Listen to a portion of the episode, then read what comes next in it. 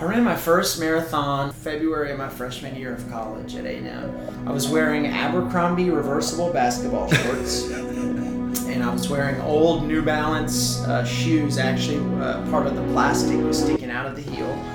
And then uh, two cotton shirts. One of them was a Bucks Island Party uh, long sleeve shirt. And so I got to about mile 14 and realized I'd made a horrible, horrible mistake. I was Wow. literally bleeding because I only had the two cotton shirt. No body glide. I didn't know what any of that stuff was.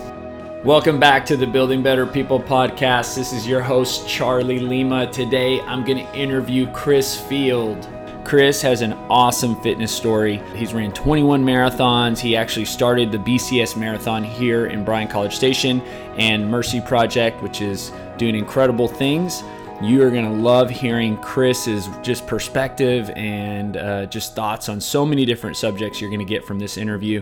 Um, it will definitely impact you in a positive way. Uh, my name is Chris Field, and I'm married to my wife Stacy. We have three kids: seven, five, two, and then a baby on the way. So October. So I am. My day job is the CEO of a nonprofit called Mercy Project, where we're doing economic development in West Africa to rescue children from slavery. And I dabble in uh, several other things. I have a small business that does social media for other small businesses. Recently wrote a book on the topic of disruption. Uh, do a little bit of real estate investment. So try to uh, fill my extra time with things that I enjoy doing. Man, so we, I mean, I, we could play off of everything you just said on this Yeah. podcast, and I, I do want to pick apart some of that Yeah. because before we get into your fitness journey, Chris, I've known you for a long time, um, close friends, and let's talk first about your family, man. Yeah. Seven, five, two, and another one coming. So Yeah. I just uh, joined the three kid club. Yep. And can firsthand speak on that, um, but I know that you guys are excited, and Yeah. uh, it's so is it a boy or girl? It's a little boy. Little boy, so you'll have two and two. Yeah, it's actually it'll be daughter is the oldest, Oh. and then three. Oh, little three boys. boys. Man, Yeah. three little boys. I told Alicia just be ready when they get older because Yeah. our sons now are two years apart, and I was like, you have not seen violence Yeah. or uh, just bullying, Yeah. but Yeah. it's all good because I told somebody the other day my older brother was my best man at my wedding, Oh, even though he probably beat me up more Yeah. than anybody. Yeah, it's fun. Um, so cool, man. And so Stacy and you've been married how long? We've been married 12 and a half years. So we were 22 and 20 when we got married. So actually, high school sweethearts, fell in love pretty hard. Didn't know how to handle that. So we broke up for probably a year and a half, two years, and then went back together in college. Actually, I transferred from Texas A&M to Abilene Christian, where I finished my um, undergrad in ministry. And right before I went to ACU, which is where Stacy was, she heard I was coming, and we weren't talking at the time. And she, I had a girlfriend, and Stacy came to me and said, "This is not characteristic of her at all. She's very gentle and soft spoken, but." She walked up and said, I heard you're coming to ACU. And I said, Yes, I am. I'll be there in a month. And she said, Well, when you and your little girlfriend break up, don't come running back to me. and five months later, we were dating again. And 12 months later, we were engaged. Wow. So I did come running back to her, but she did not uh, reject me. as she so boldly uh, said that she would. So. Oh well, that's awesome. I know you guys support each other so well. yeah, it's and been fun. Um, so tell me about Mercy Project. When you started it, kind of give me a little bit more about that organization because I know you guys are doing incredible things. Yeah, so it's almost seven years ago. So September 1st, 2010, I quit my job as a pastor at a church in Dallas and launched Mercy Project officially. I had been to Ghana uh, late 2009. I had been, I'd read a book about child trafficking and they told the story of some of the kids in Ghana that worked on the in the fishing industry. And I was really captivated by that story. We were pregnant with our first child, and just to consider as we were praying over this baby that we were going to have and be parents of, and we already knew we were going to name her Micah, and we'd already been praying Micah six eight over her life and over Stacy. just that our daughter Micah would be a woman of justice and mercy in her life. And so the contrast of praying that prayer for our unborn child and then to know that there were kids in the world who were sold into slavery and trafficked into the fishing industry that contrast just felt overwhelming. And so i i googled the author of that book and found her phone number and called her and asked her if i could go to ghana with her and went in august of 2009 and just fell in love with the the kids and and really just had my heart broken for that. I mean just to I mean, still, even it's been almost eight years to, to think about those first few moments of, of holding hands with these little kids and knowing that for 20 or 30 dollars that they'd been sold to someone because they were from families who had no money and the fishermen who owned them um, needed little hands to do the fishing. It was just it's a terrible terrible story. And so I came back from that trip, still was pastoring a church in Dallas, and thought our role was going to be to um, raise money, which is a pretty classic sort of response to, to needs and certainly necessary. So we raised a lot of money. We had a lot of success raising money. The, about nine months, we raised about seventy-five thousand dollars and and handed it over to another organization. And but along that same path of those nine months, what what kind of happened concurrently to the fundraising was we realized no one was getting at the root causes of this problem. There was a lot of sort of well intentioned uh, response to the trafficking, but no one was really getting at what was primarily economic issue. And so kind of put us at this crossroads.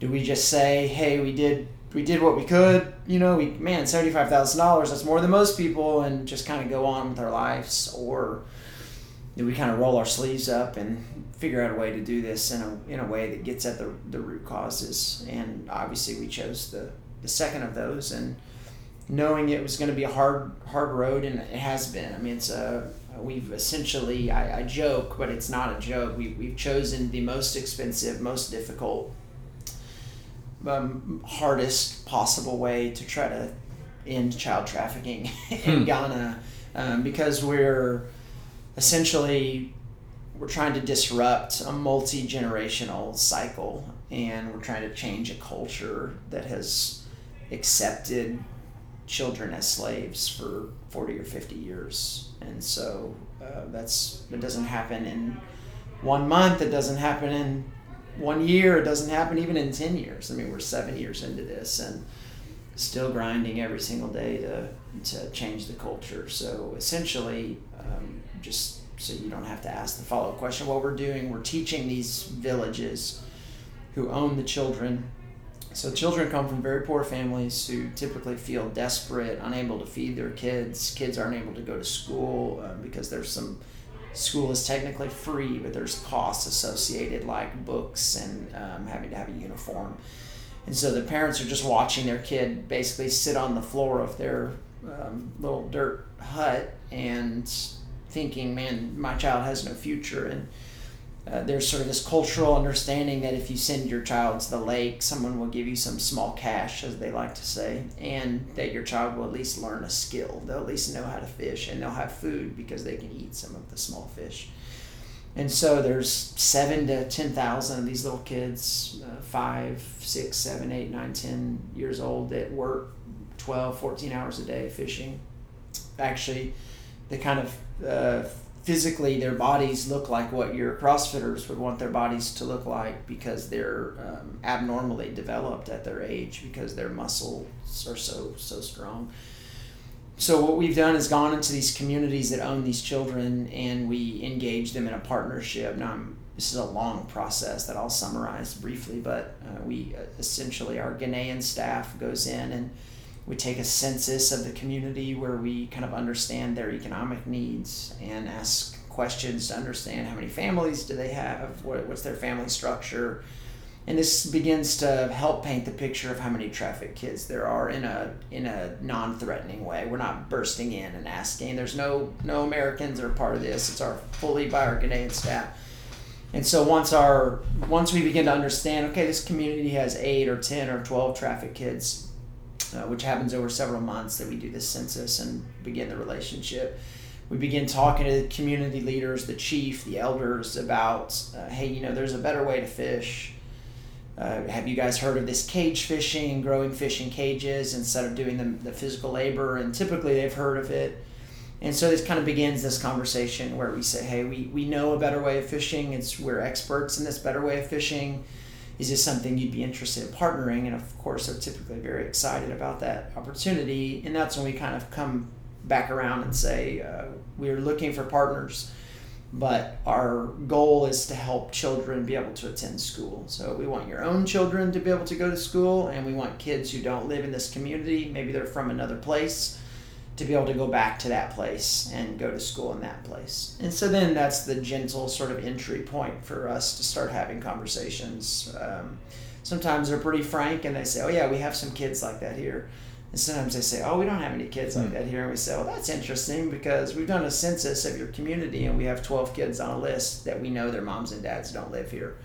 And then they're like, Oh, wow. those kids. Um, and so then we we bring in the cages. Uh, we teach them how to do the fishing, which replaces their need for the, the children.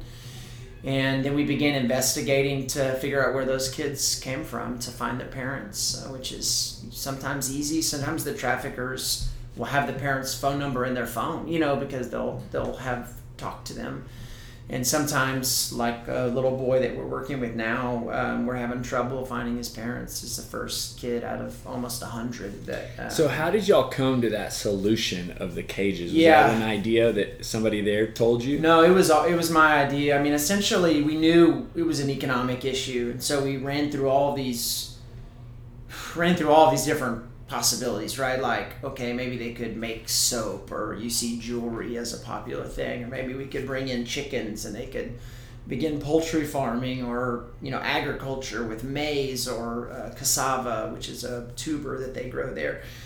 But what we kept coming back to, this is a very uneducated people, very unsophisticated. I mean, most of the people in the villages have a first or second grade education, and so to introduce a completely new business to people who are six or seven years old in an American standard of understanding, high likelihood of failure, right? I mean, essentially, we're asking them to understand something that that they have no context or comprehension for understanding. So, just sort of was one particular board member and myself. Uh, one day we were talking about this, and and we just said we're overthinking this. What do they know? What do they know how to do? They know how to fish. They understand fish. They know how to harvest fish. They know how to, you know, take care of fish. They know how to smoke fish or salt fish. They know how to sell fish at the market. Like this is what they do is they fish. So what if we just gave them a better way to fish so that they could be more efficient? Because it's really an efficiency issue um, than a than a product issue. I mean, Ghana still is they don't have enough fish to fill the need of fish in the country. They're they're uh, importing frozen fish in from Brazil because there's not enough fish being caught fresh. So this was honestly, you probably did them a favor by creating a, a better way to do this. Yeah, for sure. I mean, I think the the the win-win for them is that you don't have to work as hard and you make more money more consistently and the win for us is we want the kids to be able to go. So, how many home. total kids have you guys uh, got out of there? We're at 89 kids. That's awesome. And man. so, by the end of 2017, we'll be over 100 That's kids. awesome. Six partner villages. Um, and we'll do hopefully number seven and number eight. Well, I know, I know it. Uh, it has to exhaust you and Stacy and your whole team uh, in several ways. But what an incredible, just purpose. And um, I know your heart for sure is uh, just completely in the right place when it comes yeah, to that thanks. because you wouldn't do, you wouldn't do what you do if it wasn't. Yeah, you know? yeah. I think you'd have quit a long time ago. yeah, I think that you I've you tell people if you knew how hard something was going to be, you might you might not have done it. And I think in retrospect.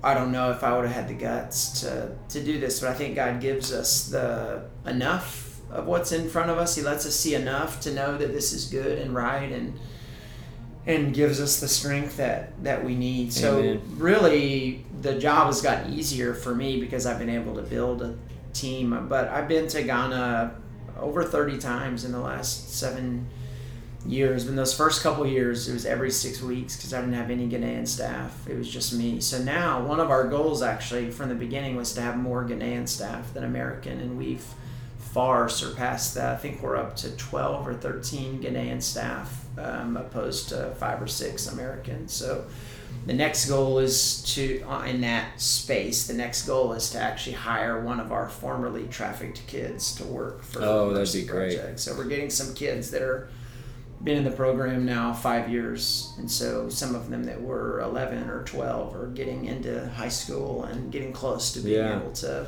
uh, get out and work for us so Well, you know, I think this segues a little bit into BCS Marathon Mm-hmm. because that's kind of how I met Yeah. you and how I learned about Mercy Project was from the first BCS Marathon, Right. which kind of segues into your fitness journey. Yeah. Because you're a runner. Yep. How long have you been a runner? I ran my first marathon on a lark because I liked a girl who was running a marathon in I was 19. So it was my February of my freshman year of college at A&M. There was a girl that I liked and she was running the Austin Marathon and so I went up there with her and her mom to kind of cheer her on and decided I'd run a few miles with her. And I distinctly remember this was remember 2001, 2002. It just turned 2002, February 2002. So your your listeners are going to have to give me some grace here, but anyone around our age is going to appreciate this. I had I was wearing Abercrombie reversible basketball shorts.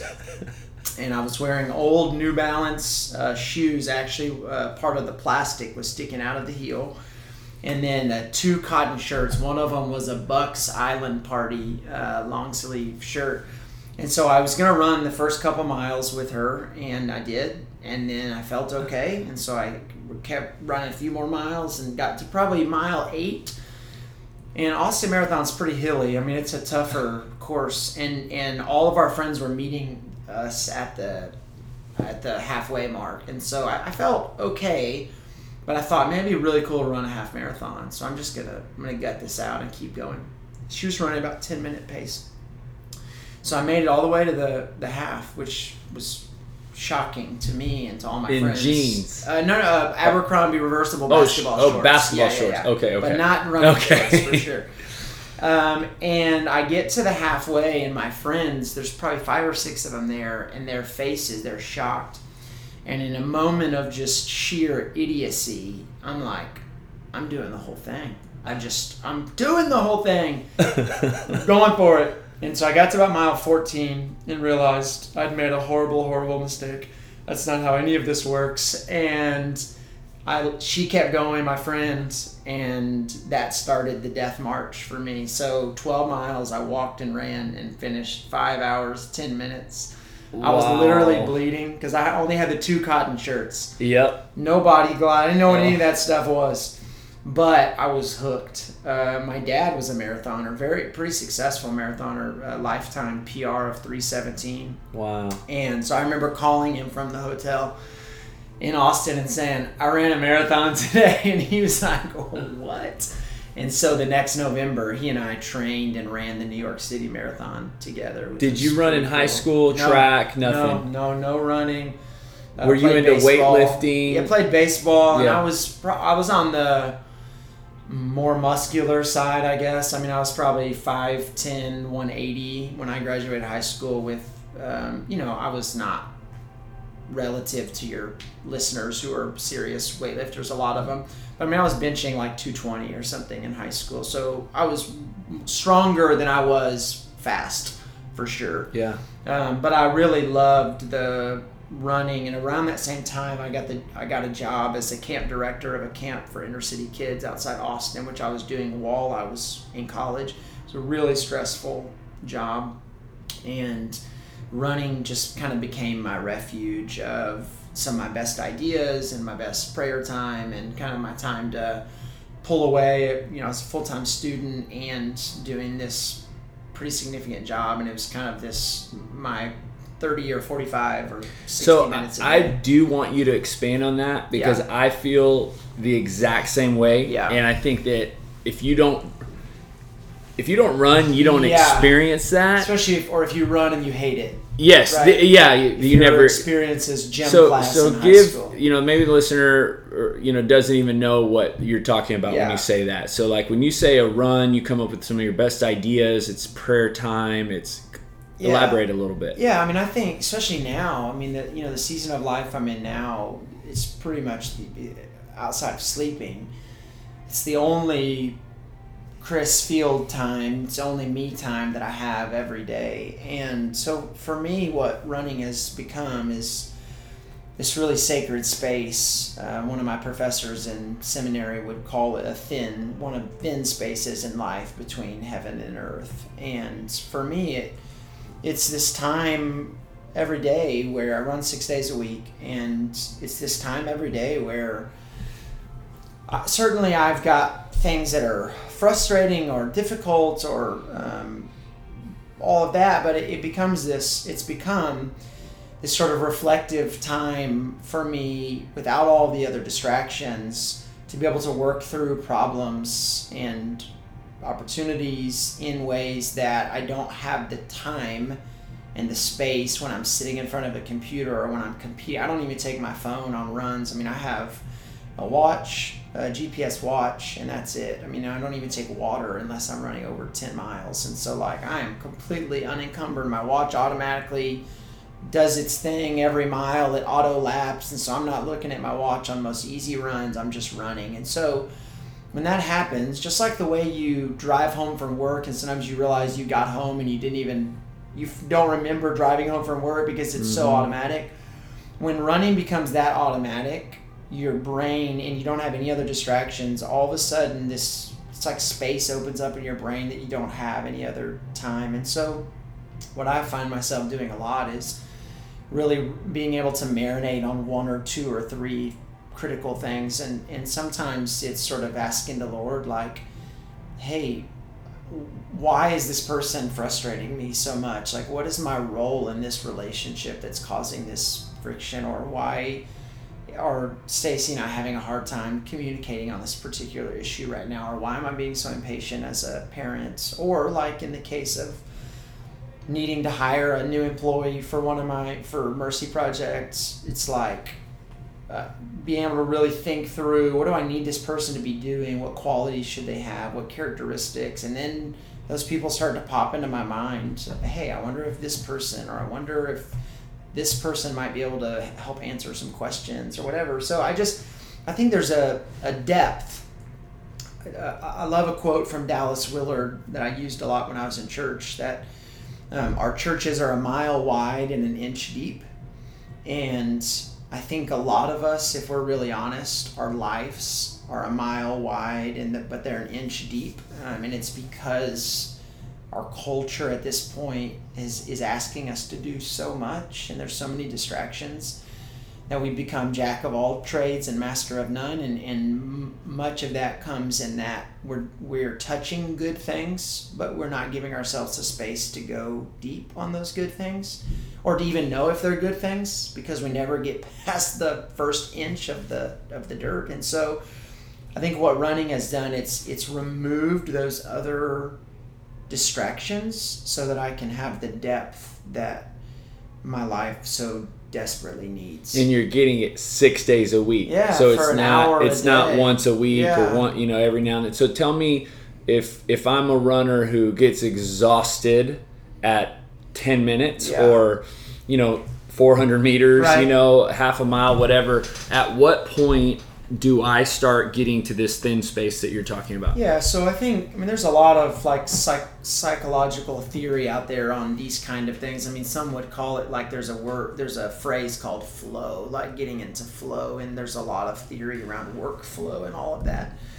But I think the for my first advice for somebody who just does not like running, which would be my wife, the first thing is you've got to slow down. Uh, it's one of the number one mistakes that runners, even serious runners, make is that they run too fast on their easy days. So I tell people all the time if running is miserable for you, it's because you're going too fast for your fitness level. So I've been running 15 years now. I've run 21 marathons. So cumulatively, I've probably done 10,000 miles or something, right? I mean, a lot of time. And, and I'm, I mean, I ran a 5K a couple days ago, under 20 minutes. You know, I'm, I'm relatively fast for a, a casual weekend runner. And still, my easy days are 845 or 9 minute pace. I know people that can't finish within five minutes of me in a 5K that run faster than that on their easy runs. It's not an easy run when, when you're running that fast. And so that's the first thing I tell people. Uh, and maybe that means you're going to have to walk a little bit at the beginning, running, doing some running and walking. But the first thing is just to, to slow down. Shouldn't feel miserable. One or two workouts a week should feel like you're redlining, and the rest should be uh, comfortable pace. You should be able to have a conversation. You should be able to speak. So I think that's the first piece is that if you're running so fast you feel like your brain is about to fall out, then you know you're not going to get into the flow. And, and on my hard workouts, there's not nearly as much prayer time when I'm doing you know 800 meter intervals all out. I got to chime in because it's funny. Yeah. I I'll often tell people, um, and now I'm understanding why. Because you're talking about thin space, you're talking about slow down to here, and I always tell people when I go run, for me, it's it's a very spiritual. Absolutely therapeutic experience. Um, right. I love it. Yeah. Uh, and I often hear God speak yeah, in that absolutely. time where yeah. I have incredible fellowship with Him. Right. But I say not so much in CrossFit. Yeah, yeah totally different. Yeah, it's a totally And now I understand deal. when yeah. you say that makes total sense because my heart rate so. Yeah, I, I tell people I'm just, just thinking different. about breathing. Exactly. Yeah, yeah, yeah. can't Not hear anything. Over, right. But keep going. I just yeah. So I think that's the first thing is to slow down. I think the second thing is we have created a culture that expects to we, we want things to come so quickly to us and you know this i mean i the number of people that have probably come to you, and I'm working with someone right now, a close friend, who's trying to undo 18 years of poor eating. And I'm just sort of functioning as a, a, a accountability friend, kind of daily reaching out and, and encouraging um, them to stay on the path that they're on. And, and I say it probably once a week. I remind this person we're trying to take eight, 18 years of poor choices and we're trying to fix them, even if we fix them in two years, it's a one to nine payback, right? And that's that would be incredible if we could undo 18 years of poor choices in just two years. That would be amazing. And it's the same way I think with running or with CrossFit that um, our culture has sort of teased us that we should be able to get whatever we want as fast as we want. I mean, we're, we're we complain that our internet's not fast enough because it takes 30 seconds to download a video instead of instantaneous, uh, which, you know, when I was a teenager and using dial up, I would have never imagined in my life that, that we'd be able to stream television and movies and stuff, but we've become so conditioned to that. So I think if you want running to become a thin space, expect that to be a bit of a journey for you, just like any other part of your um, spiritual disciplines, you don't decide to fast and fast for 40 days. Um, typically, you know, Richard Foster, uh, who's kind of the guru of spiritual disciplines, he, you know, would say you may start out with just missing one meal and see how that feels and see what that does to your body and see what thinking about hunger does to being more intentional about prayer. But you don't just go from hey, I want to try fasting as a spiritual discipline, and all of a sudden you're fasting for days. Uh, you you sort of dip your toe in the water on that, and I think running, particularly running in a way that you get in the flow, it takes years to get to that point, and so I think you'll have moments of it if you're running slow enough. You'll have moments, and you can kind of feel that, and the the endorphins, and that you just feel good about yourself. Feel good about I worked my body hard today. I think that's the other thing. Culturally, we become so lazy. We don't work with our hands anymore. We don't till the fields. We don't harvest. Uh, I actually read a fascinating um, book about technology, and the guy said, I really love this. It made me think. He said, Our children watch us working on computers and they don't actually think we're good at anything hmm. because they don't they think we're playing so in the old days, our kids could watch us build tables, and they could watch us put on a roof, and they could watch us uh, go harvest the corn, and they could say, "I see my dad working, and he adds value to my family." Now our kids see us on a computer and think, "Oh, my dad plays." Hmm. So our kids, in some ways, they don't they don't even understand what our value add is to the world. So then we ask them to add value to the world, and they're like, well, they subconsciously like, well, what value are you adding to the world? You just sit on your computer all day, right? So that's fascinating sort of wow. thing to think about. But I think in the same way, we have to train ourselves um, to to work hard, and that it feels good to work hard. It hurts, but it feels good to hurt, and it feels good to to push ourselves. And uh, you know, running has taught me more than anything else what running and pursuing goals has taught me is that persistence wins the race. And I, I love hiring marathoners to work for me because they understand small goals to reach big goals. Like, no, you set out an 18 week training plan in front of a runner, and they've got five runs a week, 18 weeks, 90 runs. They have 90 workouts to reach a goal at the end. And every day they wake up and they bite off one of those 90 workouts. And some will go well and some will be harder and most will be fine. But they got to wake up and punch that card every day for 90 days, 90 workouts.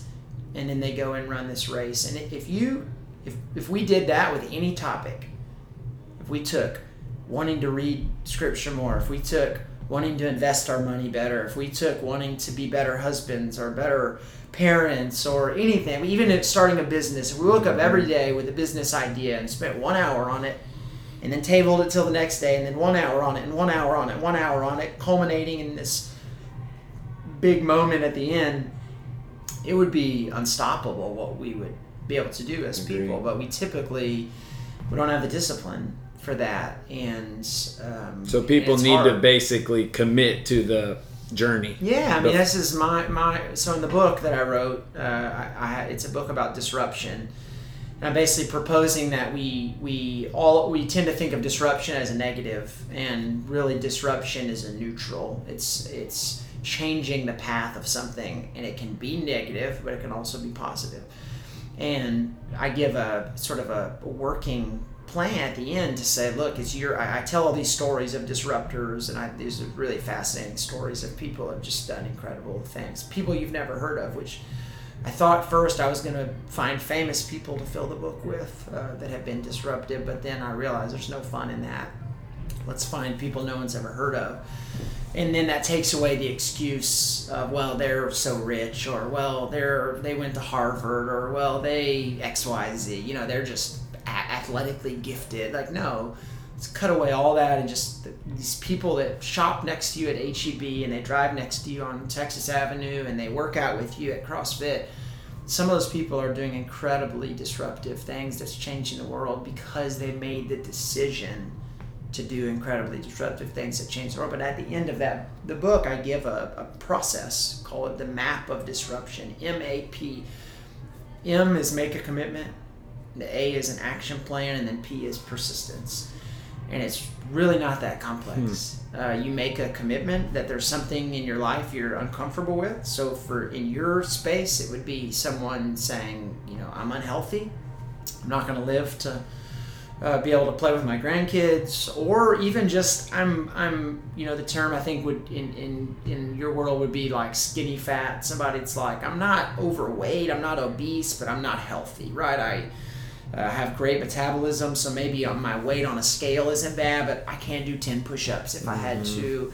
And I don't know what it means to push myself. I have no idea. So, so, whatever that thing is, making making a commitment, some truth you're uncomfortable with, and this could be Charlie. This could be as small as something like, I don't like the way I speak to my kids when I get frustrated. Something as like day to day as that, or I want to make a million dollars so that I can invest in this thing and be able to use my time doing these other things that feel most meaningful to me. I mean, there that's a broad spectrum, right?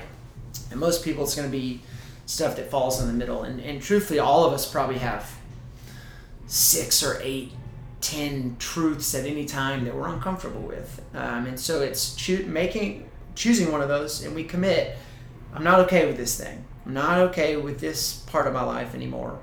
And then you create an action plan, which is as simple as it sounds. It's taking that commitment and saying, what needs to happen for me to stop this thing or for me to start this thing? So, for somebody who wants to be more fit on an action plan, would be something like eat five servings of fruits and vegetables a day, um, work out three times a week, invite people into helping me be accountable with my choices. Um, don't have bread on my hamburgers. You know, whatever that thing is. A lot. It probably shouldn't focus on just a scale because that's a means to an end. That's saying a finish line. Where this is sort of saying how you're going to actually take the steps to get to the finish line. And then the last one, which is by far the most important. Every January 1st, millions of people make commitments some of those people make action plans. The differentiator is the ones who persist. And every disruptor that I found, the key component in their success was that they persisted. And if you look at really anyone who's had success, I know we look at guys who play in the NBA or guys who play football, even for A and M, or even some of your um, CrossFit some of your top folks in CrossFit are for me some of the best runners in the world. It's easy to look at those people and think, man, um, must be nice. You know, must be must be so nice to, to be that good or to have that much wealth or to be that great of a preacher or to be that wonderful of a husband. And what we gloss over is that none of those people became that when they woke up one day. They made a decision to be that and then they persisted along the along the way. Mm-hmm. And there were days that they were terrible at that, and there were days that that they did it really well. But they woke up every day and decided to persist. That it, it mattered enough to them that it would get the time and energy and mm-hmm. and focus um, to be able to do that. And I think so, that is such a. I mean, that characteristic, like you said, applies to any person who absolutely. wants to, but especially people who want to start working out absolutely. or running or getting yeah. healthy and um, you know, another word you could use there is grit. You yeah. know, because it's uh, our uh, pastor who we had on the podcast a few months ago did a whole series or a sermon on grit yeah. over quit. Yeah. And I thought, man, and he said, you know, the one characteristic consistent with all successful people, and he got it out of a book, he kind of mm-hmm. referenced it is that they had grit. Yeah. You know, above all other yeah, traits, absolutely. characteristics, which persistence, same. Yeah, and I like to use the phrase uh, persistence over perfection. Mm-hmm. Um, we. Well, your first marathon, yeah, I, I, imagine looked completely different than the most recent one. Absolutely, yeah, and even still in races, um, I don't run perfectly. You know, I'll I'll get lazy on a mile or, or lose focus and I'll lose a few seconds on my splits or whatever. But I wake up the next day and I run again, and I wake up the next day and I run again, and I'll have a bad race or I'll be disappointed about something or I'll mentally. At this point in my running, it's not a. I know physically I can run marathons. I'm much more in the space of can I keep mental focus for 26 miles? Can I work through the pain? of being my best and not just finishing and being satisfied with finishing. So take me from that first. You said we've ran 21 marathons. Yeah. I know you've done a 50 mile race mm-hmm. as well. Yeah, 50 miler and, and a 37 miler. Okay, so yeah, so go me take me from 2002 Abercrombie, yeah. New Balance, yeah. Uh, into present runner Chris, who's probably got the most sophisticated watch, shoes, yeah. gear. You know, you probably know exactly what to do. Yeah. And it's if you could evolution. go tell that first you know, 19 year old Chris a few things yes. before he went out for that run. Yes. So the first thing I would say is do not run a marathon without training. It's a terrible, terrible idea. But, but, take me through those 21 marathons and yeah. all these and get, kind of give me a little bit of a history in that. Yeah, I think journey. the journey, probably much like your fitness journey, has been intermittent depending on the season of life that I've been in. Um, the first several years when I was still in college, you know, I was running probably 25 or 30 miles a week and i would do a few long runs you know 18 20 miles before a marathon and then i would go run a you know four hour marathon and and that was fine for the season of life I was in. Um, you know, I was a full time student and working almost full time, and so that was just kind of functionally. I liked running enough, and I, and I liked having goals. I'm very very goal oriented, and so then I got out of college and started doing ministry. And, I, and actually, in one of my ministry jobs, I was probably borderline um, depressed and feeling really unfulfilled in my work and that was the season it was the only season of the last 15 that i've been inconsistent with my running and I, I actually one of my signs for knowing i was probably feeling some minimal kind of borderline depression never diagnosed um, but i'm sure that that i was on the line was that i didn't even feel like running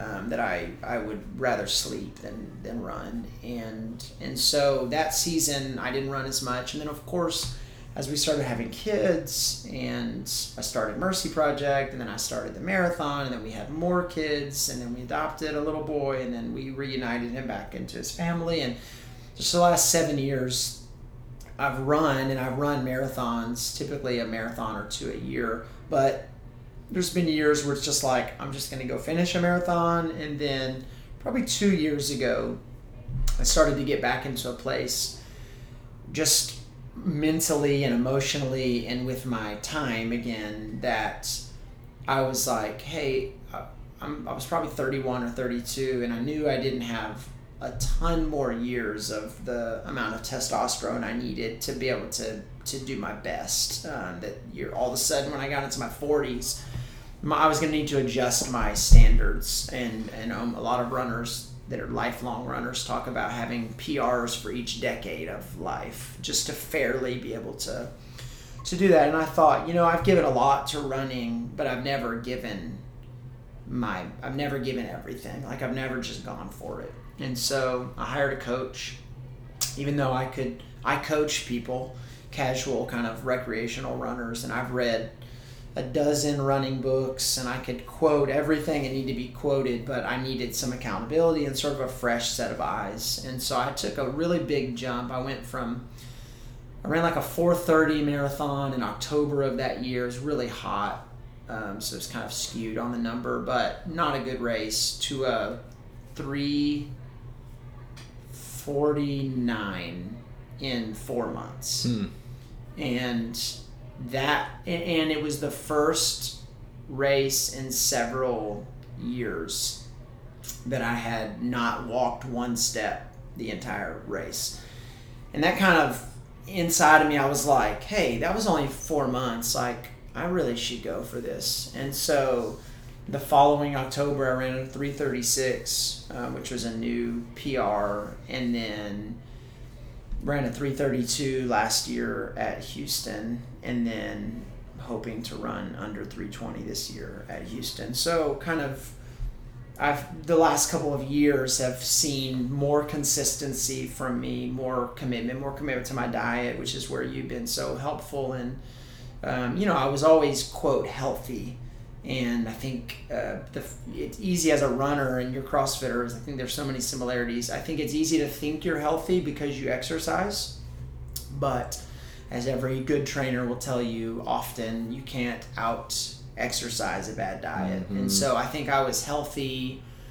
I could run far and I could run moderately fast, but I would get sick often and um, and like just didn't always feel great. And I actually, in some ways, I didn't even know what it felt like to feel good because I was eating so junky and my running was keeping me from getting overweight, but I wasn't fit by Mhm. what I understand now to to be fit. And so even between that 349 to now, I've probably lost almost 20 pounds. And again, I wasn't was never overweight. It was probably always average size, but I had no idea how much that extra weight was slowing me down for running and and that I mean like I don't get sick now. Um, I mean I can't even remember the last time I got sick or if, or if I start to get something it typically will be 12 hours or 24 hours. Um, and I know there's a lot of reasons people get So sick, talk a little bit about that because there might be runners or people that work out that are kind of like, man, I feel a lot like you're describing. Or Yeah. what changes? What were some of the big changes that you made in your diet?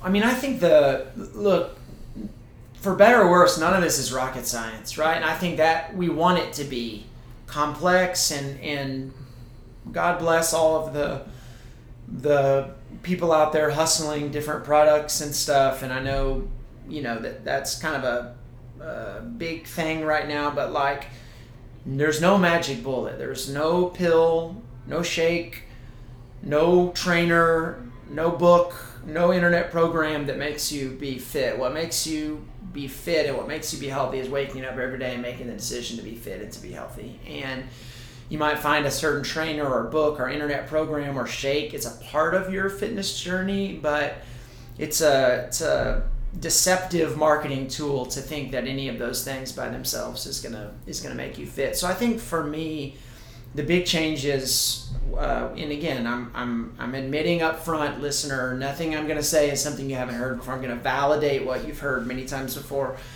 A, lot of it was just cutting the junk out of my out of my diet. I got to go back to your book, your P, persistent. you were you were actually because you know I'll I'll bring up the body fat pinches that we did Yeah. and dropping about ten percent body fat. I'll kind of look up here and, and give the exact numbers, but you know your weight didn't change Right. drastically. I mean, you, you know, you lost, you went from 170 to 159, which is 11 pounds.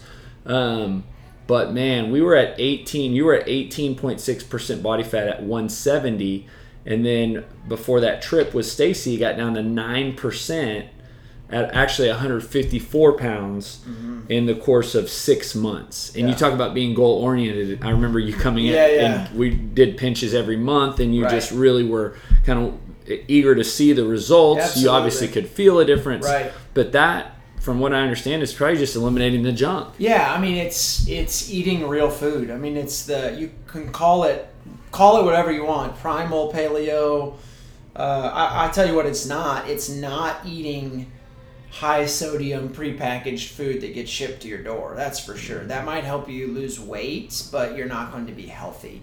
So I think it's um, you know the, what I like. and I like to explain to my kids. I don't like to talk about weight in front of my kids, obviously. Um, and even when they get on the scale to this day, um, the question is, How strong are you?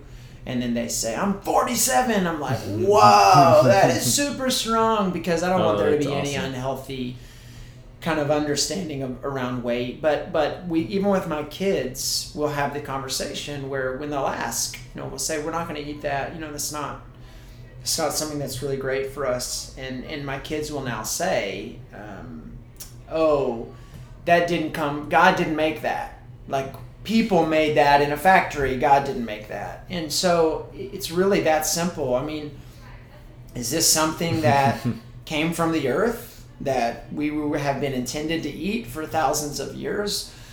And that would be fruits, at least minimum fruits and vegetables, and some 100% whole grain um, stuff, and and then some meat. You know, and I know there's a lot of debate. Certainly, a lot of the ways we eat meat now um, probably doesn't honor animals, and I think everybody needs to go on that own their own ethical journey. I actually went through a season about a decade ago where I was a vegetarian for about four years, mostly for ethical sort of reasons. And so I, I do think that's important for us to acknowledge. Some of the factory farming is not meat in the form that probably it should be, but nonetheless, meat came from the Lord and um, vegetables and fruits and stuff that's 100% whole grain, kind of in its uninterrupted state.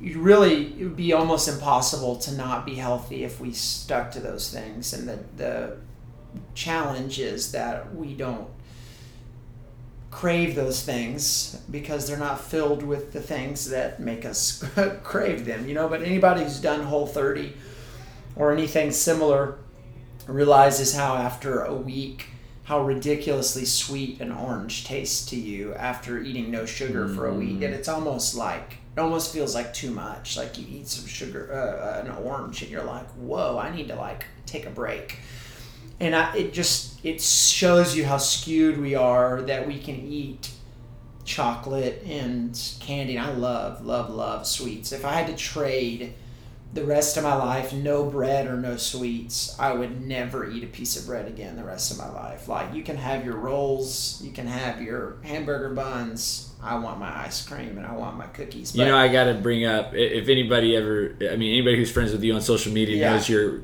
Bluebell Forever oh, yeah, review. Yeah, yeah, Most likes on Facebook I've ever seen a normal person, like you know, outside of like a right. fan page right, right, or something, get with that cookie two step. Oh man, and delicious. Alicia just told me like two days ago they're bringing back. back. I know. I have not let Stacy buy any yet.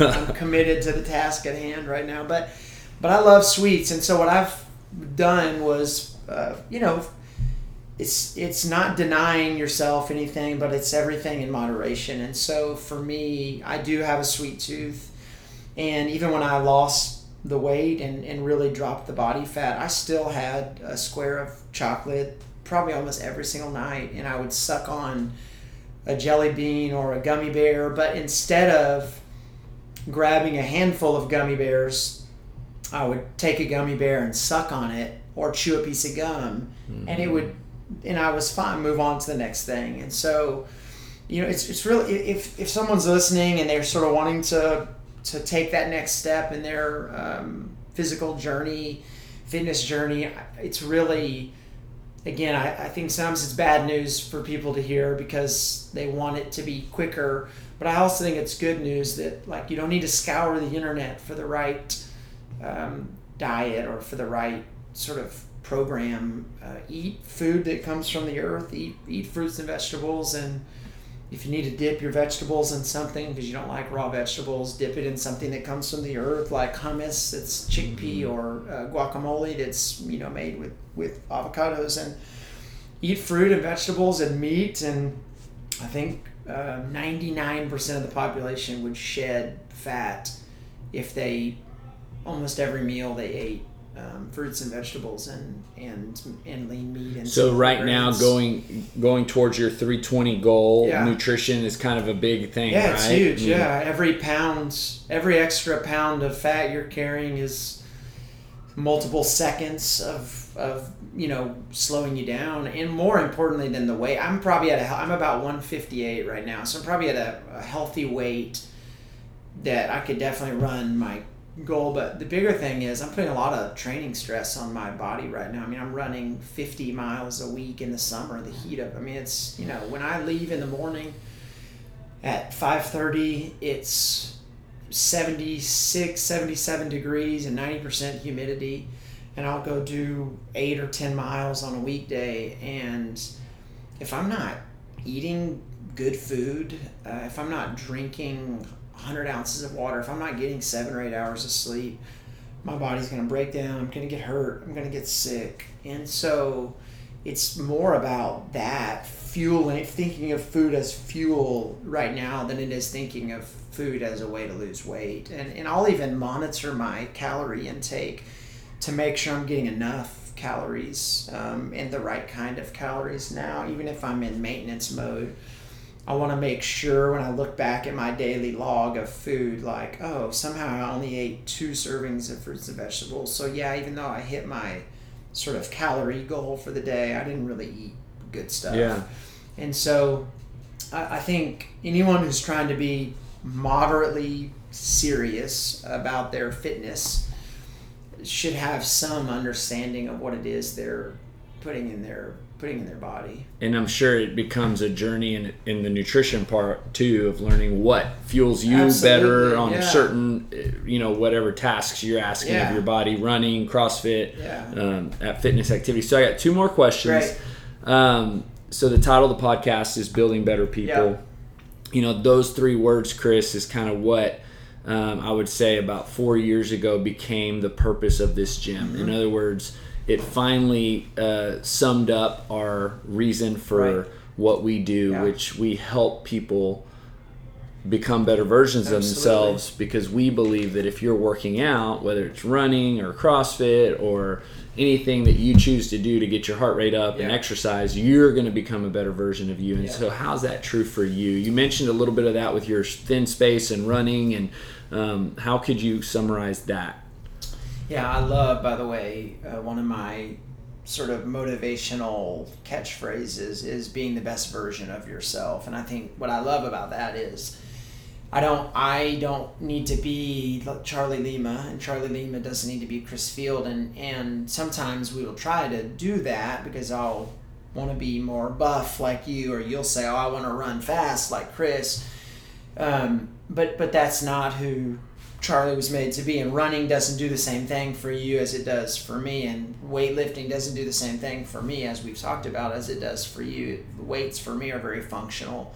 I don't enjoy weightlifting um, the way I enjoy running, and so I think there's seasons where all of us try to become something that we're not, and I think that's unhealthy. I think the path, the journey, should be exactly what you said. I want to become the best version of myself, and God made me in certain ways, and innate in that is some gifts, innate in that is some weaknesses, and the the life goal is to embrace those gifts, um, to receive them with open hands, to be honest and vulnerable about my weaknesses, um, so that I can shore those up and minimize the hurt that they cause myself or other people and and then you begin to become the best version of yourself i think when you can start to do those two things. So again i was a little verbose there. Embracing your gifts and being honest and vulnerable vulnerable about your weaknesses. Um, and i think you know for me with fitness and building the, the best version of myself i think it, it gets at i'm so goal oriented that fitness gives me an outlet um, to win if you will. And then I don't have to win in ways that aren't healthy. So I don't have to win by having the biggest house. I don't have to win by making the most money. I don't have to win by having the best body. I don't have to win by, um, think you know, per, uh, sort of giving the perception that I'm the best dad or the best husband.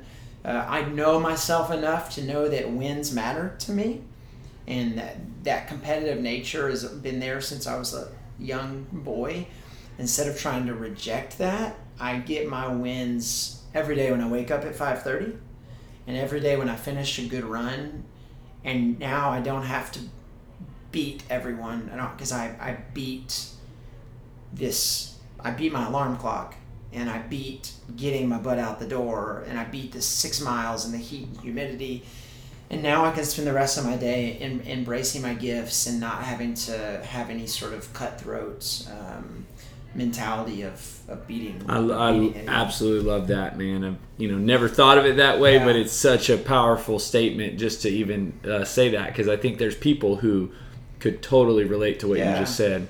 So, lastly, I want to talk about your book because yeah. it's coming out soon. Yeah. Um, you mentioned it to our staff when you spoke to them. Yeah. So, give me a little bit of, you know, give me obviously the name. I think it's Disruptor or Disrupt- Disrupting for Good. And when should it be out?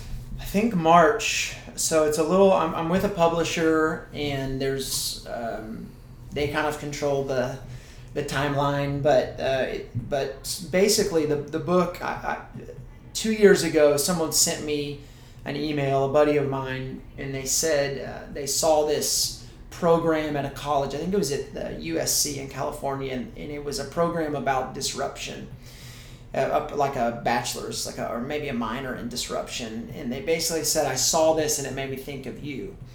And I sort of read it, and I thought, "Oh, you know, I've never thought of myself as a disruptor. Like that terminology has never been given to me."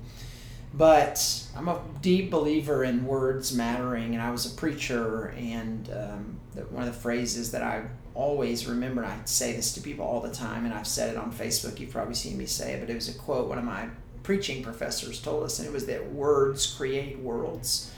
So we either uh, destruct, create destructive worlds with our words, or we build better, beautiful worlds with our words, and that words really matter. And so this person said this to me, and all of a sudden it was like a light kind of came on in me that so much of my life, we didn't even get into, of course, some of the running for mayor of College Station when I was 19 and some of those other things.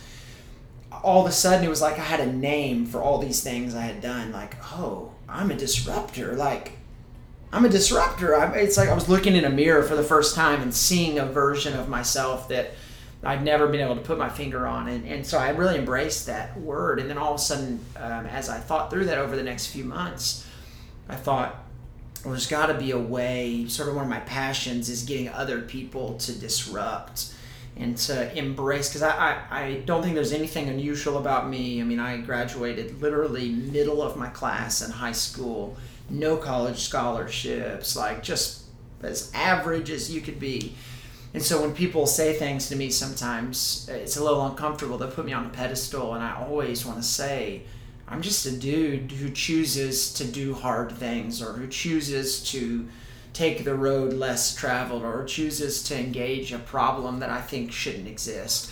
But everyone has that same capacity, every single person in the world. And so finally, I had a name for it. Everyone has the opportunity to disrupt and to disrupt for good. And so the and there's that's a double play, right? One disrupting for good, to disrupt for positive, and two to disrupt forever, lasting change that takes root. And so uh, that sort of message of positivity and sustainability has been at the core of Mercy Project, certainly, and at the core of a lot of my life. And so the book, I, I, I did all this research and I found, I think there's 12 stories that I tell um, about these people, uh, like a young boy who uh, met a, a young girl. He was 14. He met a, a young girl at a conference that had a prosthetic arm and she told him that the prosthetic arm had cost like seventy thousand dollars for her family, and he, he's fourteen from a small town in Colorado. His graduating class had like twenty kids. He's, he says there's got to be a better way. So he, he takes Legos and fishing wire, and over the next several years creates uh, a prosthetic arm um, that could be. He makes it open source where you can uh, print it on a 3D printer for three hundred dollars skips college. Uh, NASA hires him uh, as an intern because they're making a robot to go to space and they want him to be doing the arms on the robot. But here's just a kid who is literally an hour from the closest Radio Shack who just decides prosthetic arms should not cost $70,000. There's got to be a better way. Or uh, the guy who went to the, he was working in prison in prisons and he hated that prisons uh, aren't uh, really about rehabilitation, they're about punishment. And so he thought one of the ways that he could teach prisoners to think more deeply and to have more confidence is to teach them to debate.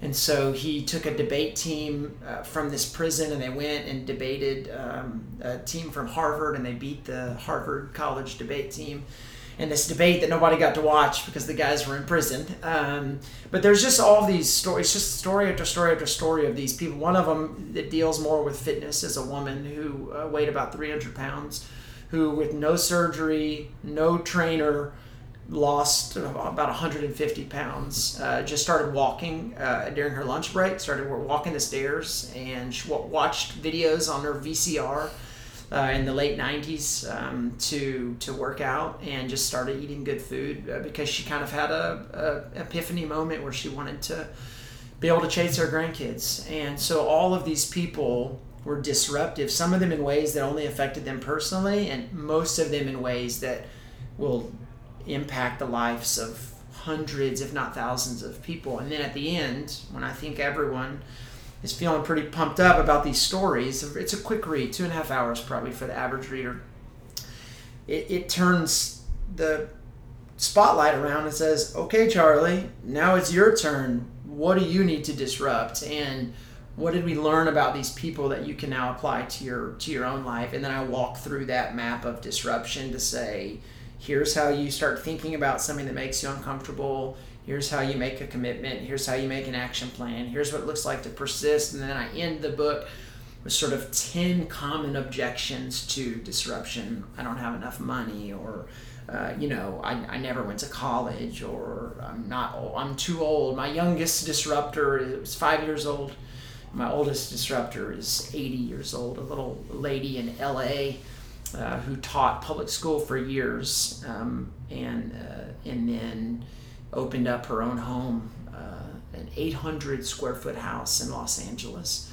Opened up her own home to kids after school to teach a after school program. Mama Hill is what they call mm-hmm. it, and um, and so I, I debunk the age thing and the money thing and the, I mean all those things at the core.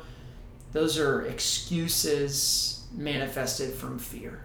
Like that's it. That I mean, My, last thing I'll say, uh, and I've said this before, but it's one of my most impactful um, phrases in my life, and other people have told me it's really meaningful to them. And I, I've told people before, my life was changed forever uh, when my desire to achieve great things, to live out my best gifts, outgrew my fear of failure. And I think for so many of us, we long to be better versions of ourselves, but the fear of failing keeps us from doing that because what if I go to CrossFit and I can't keep up with the other people, or what if I go there and um, you know I'm not able to to achieve, or what if I try to run a marathon and I can't do it, or um, you know what if I try to lose weight, I'm not able to have the self control to stop eating ice cream or whatever, and that fear of failure just manifests itself in excuses.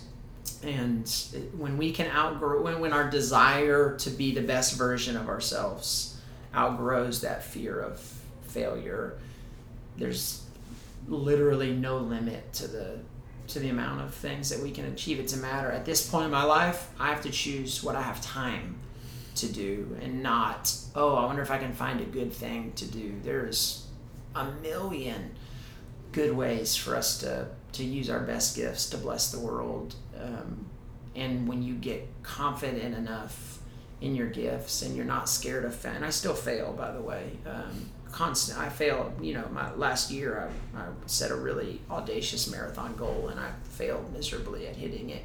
So failure is still there, but I'm not scared of failing anymore. And failure is not my name. I don't get my my name doesn't come from failing, and I'm the same person before I fail as I am after, and and I you know I need to be reminded of that, and I ask people in my life to remind me of that when I try hard things. Failure doesn't define us, so I think um, I hope that's something that will feel meaningful to to people is to to ask themselves honestly, does my desire to use my best gifts is that outweigh my fear of failure? Because most of us, the answer is no. That fear of failure is the heavier weight on the scale of life. Thank you for tuning in today. Don't forget to subscribe to the Building Better People podcast, where you will hear more stories of individuals being positively impacted by living a healthy lifestyle.